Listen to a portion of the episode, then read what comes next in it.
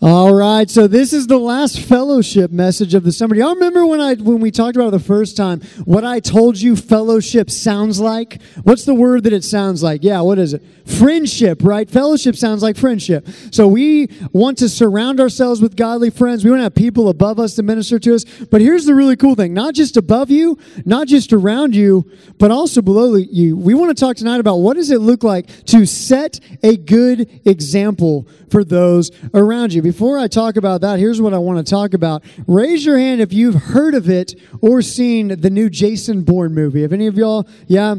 You've probably seen some commercials for it. It's kind of a big deal. I haven't seen it yet, but here's really what it's about. And there's a ton of these. It's not the only one. It's about a guy kind of loses his memory, forgets who he is, but he goes on these missions. He's a spy. He's really strong. He's also really smart. It's one of those things. He tries to save the day. And here's what's really interesting this kind of movie is really out all the time. Like we see these kind of movies all the time. This storyline of there's this hero, he's awesome, he's really powerful, but there's something hard he's going to have to go through. These are the kind of movies that we love to see, those action packed type of movies. But here's what's really interesting about it. I think the reason why we like to see those is because God created us as men to love adventures. He created us to love adventures and to want to be a part of some story that's bigger than ourselves. I think that's why we love these kinds of movies. And here's what's really really cool is that God invites you to come and be a part of the greatest story ever told, the greatest mission ever told, greater than anything Jason Bourne ever did or any other movie that you've seen. He invites you to be on his mission to share the gospel, make disciples, and change people's lives. That's pretty amazing. He invites you to come and not be a man that's a spy or something like that, but to be a godly man. Godly men are like magnets. Godly men are like magnets. They attract other people to Jesus Christ. And that's why I want to talk about this today. I'm not just going to talk about how do you set an example. What I really want to talk about today is how do you grow into being a godly man?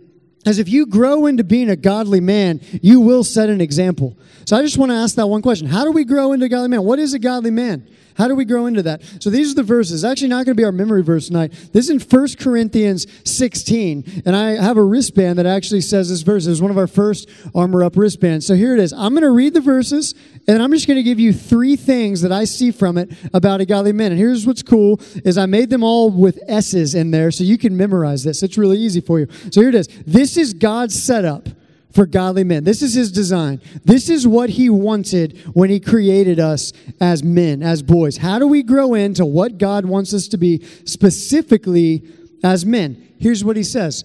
Verse 13 Be on your guard, stand firm in the faith, be courageous, be strong. Now, some translations, if you read it, instead of be courageous, it will say act like men. It's a pretty cool line, isn't it? Act like men. That was actually a phrase that they would use before they went into battle. So that's what that means. So he says, Be on your guard, stand firm in the faith, be courageous, be strong, do everything in love. Let all that you do, whatever it is, be done in love. So there's three things I want to hit you with real quick. Here's the first one is this. When I read that verse, what I see is this. Because they're watchful, they're on their guard, and they're firm in the faith, this is what I take from that. Godly men seek the Lord. That's the first thing about godly men. Godly men seek the Lord. Raise your hand if you know who Sam Bradford is. Y'all have heard of the name Sam Bradford. He went to OU. He won the Heisman Trophy, was the first overall pick, and now plays for the Eagles. And when I was at OU, he was actually there. He was finishing up, and I lived in the athletic dorm my first year of college. So I got to live where all of the football players lived, which was really cool. DeMarco Murray was in there too. And what these guys do, that's a picture of him at OU practice. And here's what I noticed about Sam Bradford I would see him every single day in the dorm where we lived and he would always be the first person to wake up every single day. He'd be the first person to wake up, always the first person in the place where we would eat. Why would he do that? Because he wanted immediately to wake up and go and start working on football, start working at school. He had a goal. I've never seen somebody this focused for something. He woke up before everyone. He went to bed after everyone. He was obsessed with his goal. And his goal was football. His goal was to be a great student. That was his goal. Now, here's why I tell you that about Sam. That should be the kind of focus that we put into our faith. That should be the kind of seeking that we have after the Lord. Just like an athlete a great athlete puts everything they have into seeking to be better, that's the kind of seeking that we should put out. And unfortunately, that's not what we see a lot today. We see the faith among men be kind of the last thing that we seek once we get everything else done. But the first thing that we learn from those verses is God designed men to seek after Him, to chase after Him hardcore. Here's the second thing. It actually says in the verse godly men stay strong in the faith godly men stay strong in the faith. So here's really what that means is this. If you think about Sam, back to that illustration, if Sam were to be like, "Man, I love football," but he never showed up to practice, would you think that he really loved football? No.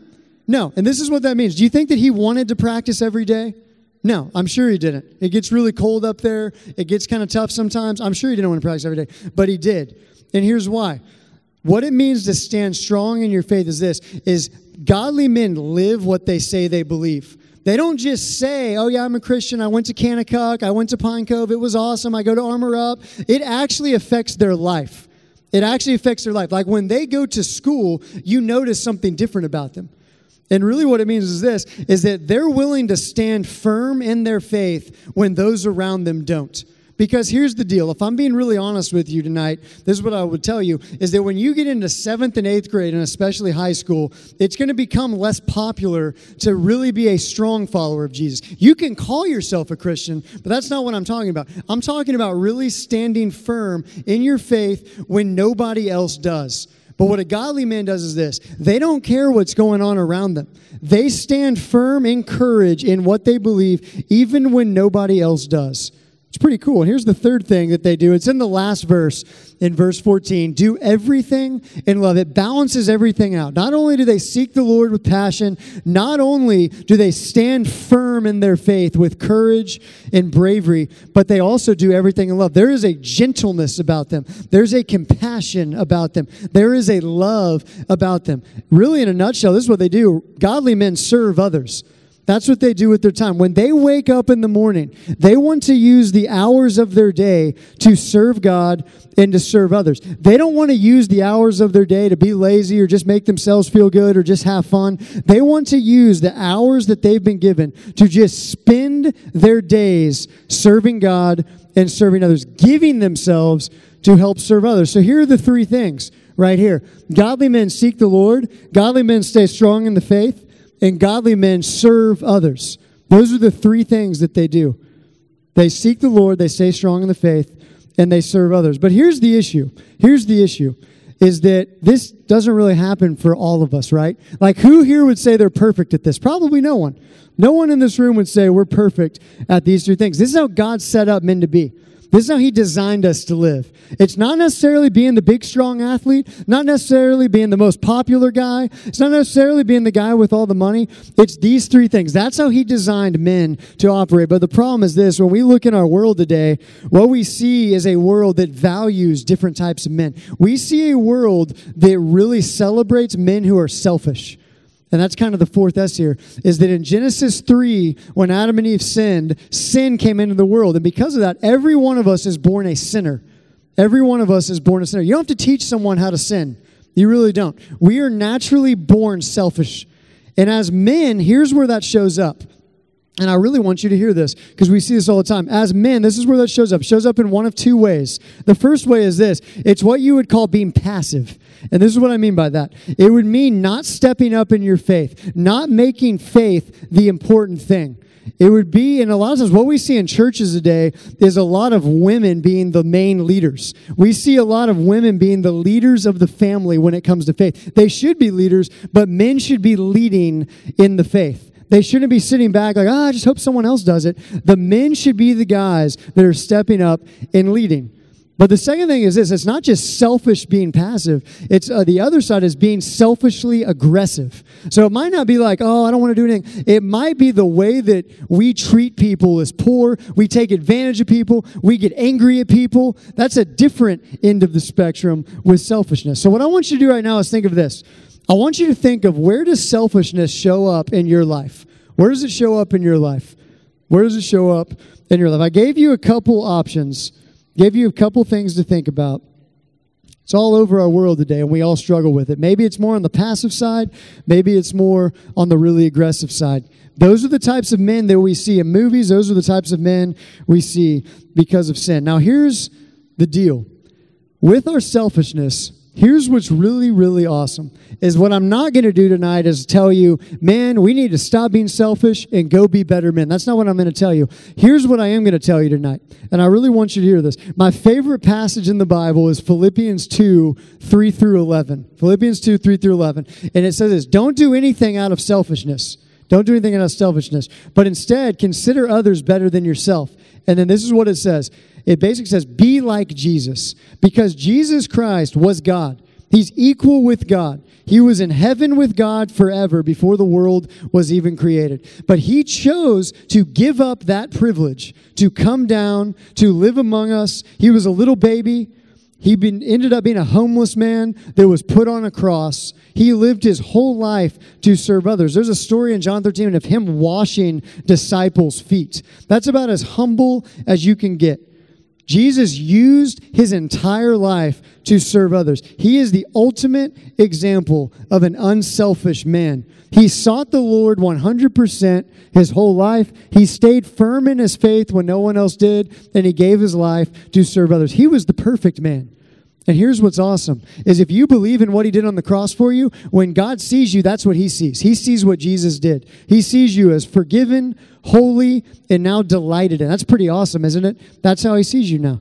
And when you get your mind around that, that's like fuel. That just gives me fuel to want to follow him. And that's what's awesome is that he also gives you his Holy Spirit.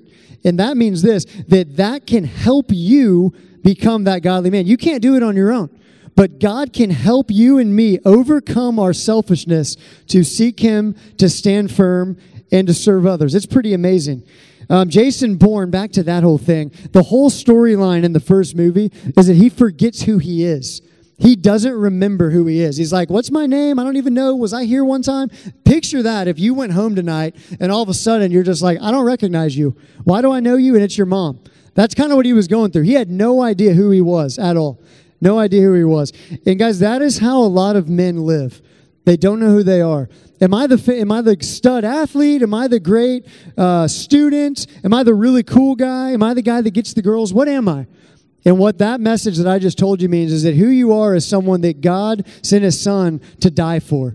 And when you get that and you remember that as who you are, that's just going to fuel you to live as a godly man. So I want to give you a few quick little steps, and then I'm going to pray for you. If you're like, how do I even start? Where do I even start? Here's some practical stuff. Other than reminding yourself of what Jesus did on the cross for you all the time, here's what I would tell you. I would identify the men in your life, whether it's a dad, church leader, coach, teacher, whatever it is, that you think embody those three things that we talk about, that you think show those three things. And I would spend time with them. I would get to know them. I would learn from them. I'd ask them questions. I would observe them. But find those guys and learn from. They're not going to be perfect, but what they will do is admit it when they're not perfect which is really cool. The second one is this. I use him as an example. I don't know if he's in here. Jackson Hubbard is uh, he's a senior in here. There he is. He's in the back. There you go. So he wasn't here the first hour, which it totally proves the point of what I'm going to say actually, which is cool. Jackson's a kicker for the high school. He's being recruited to play in colleges, and he's in one of my high school Bible studies. And he is by far